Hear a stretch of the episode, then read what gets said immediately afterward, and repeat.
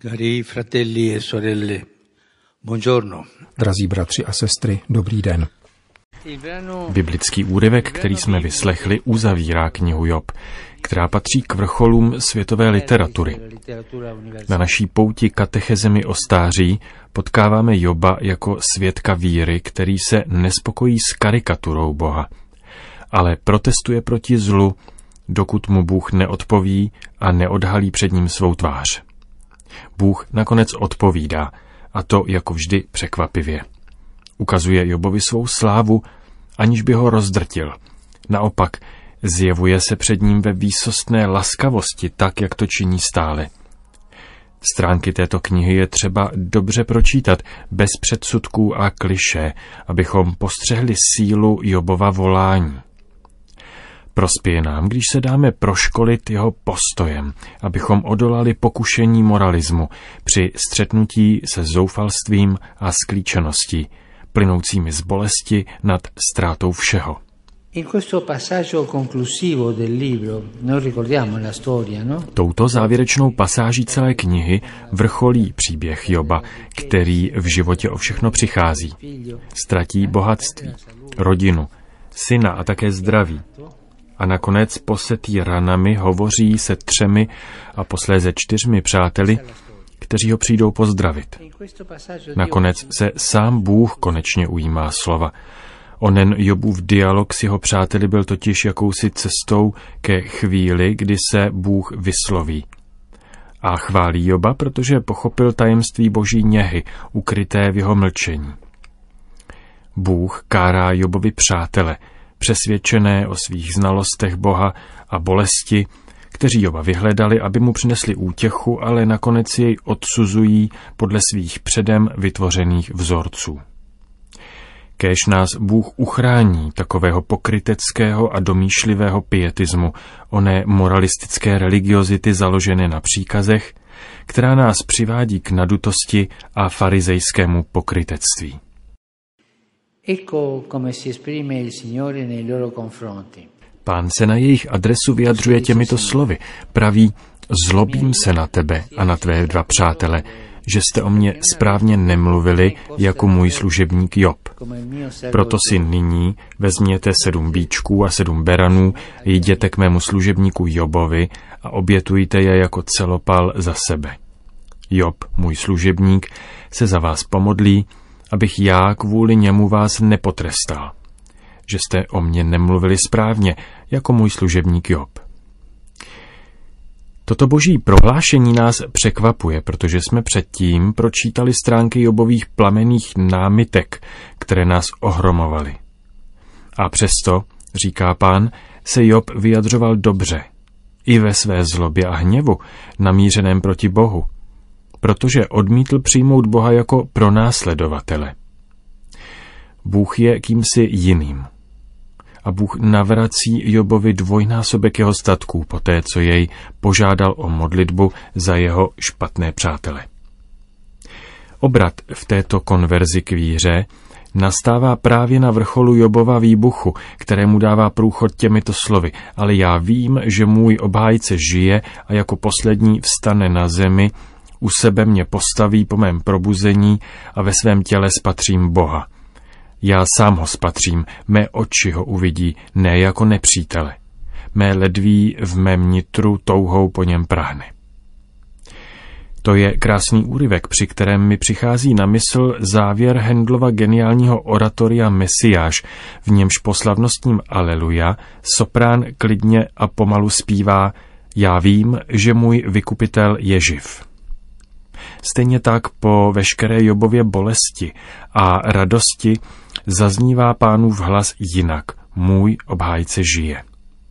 Je to přeci něco krásného, což bychom mohli vykládat následovně. Můj Bože, vím, že nejsi mým pronásledovatelem. Můj Bůh přijde a zjedná mi spravedlnost. Je to prostá víra v boží zmrtvých stání, v Ježíše Krista, v Pána, který nás ustavičně očekává a přijde.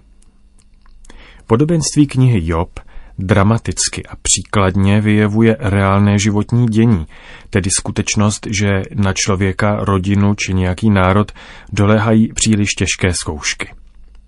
nepřiměřené lidské nepatrnosti a křehkosti. Jak se říká, neštěstí si chodí pro vodu do mlína. Některé lidi někdy porazí tolik zla, až se to jeví přehnaně a nespravedlivě. A není jich málo, všichni je známe. Zneklidňuje nás jejich volání, ale zároveň obdivujeme pevnost jejich víry a tiché lásky. Myslím zde na rodiče s vážně postiženými dětmi nebo na chronicky nemocné či rodinné příslušníky, kteří o ně pečují. Tyto situace mnohdy zhoršuje nedostatek ekonomických prostředků. Za určitých dějinných okolností, jako by si tato naschromážděná zátěž dala kolektivní dostaveníčko, jak se to v těchto letech stalo s koronavirovou pandemií a nynější válkou na Ukrajině. Můžeme tyto krajnosti ospravedlnit jako vyšší racionalitu přírody nebo dějin?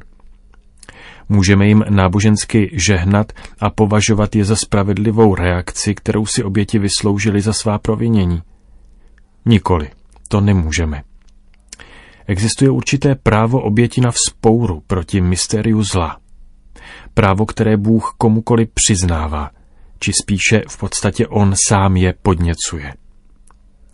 Občas ke mně přistoupí lidé, kteří mi vysvětlují, že se bouří proti Bohu kvůli nějakému problému.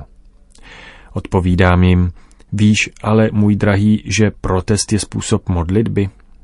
Když se děti a mladí lidé bouří proti rodičům, snaží se upoutat jejich pozornost a vynutit si jejich péči. Pokud máš v srdci nějakou ránu či bolest a máš chuť se proti ní vzbouřit, ohrazuj se také před Bohem.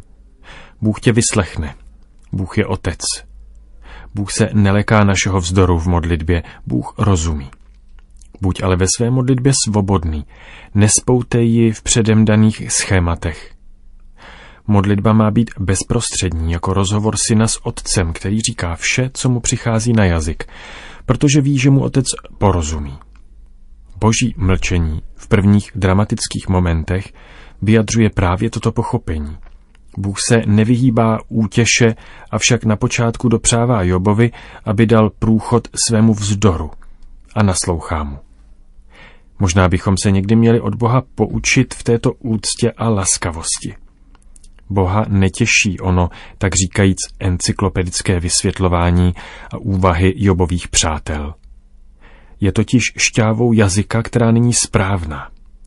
Jedná se o onu všeobjasňující religiozitu, při níž však srdce zůstává chladné.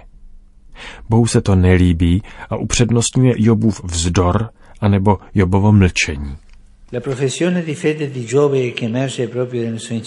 Jobovo vyznání víry, které se vynořilo z jeho neutuchajícího vzývání Boha, nejvyšší spravedlnosti, se nakonec obohacuje o téměř mystický prožitek, jak bych jej nazval, který jej přiměje k tomuto vyznání.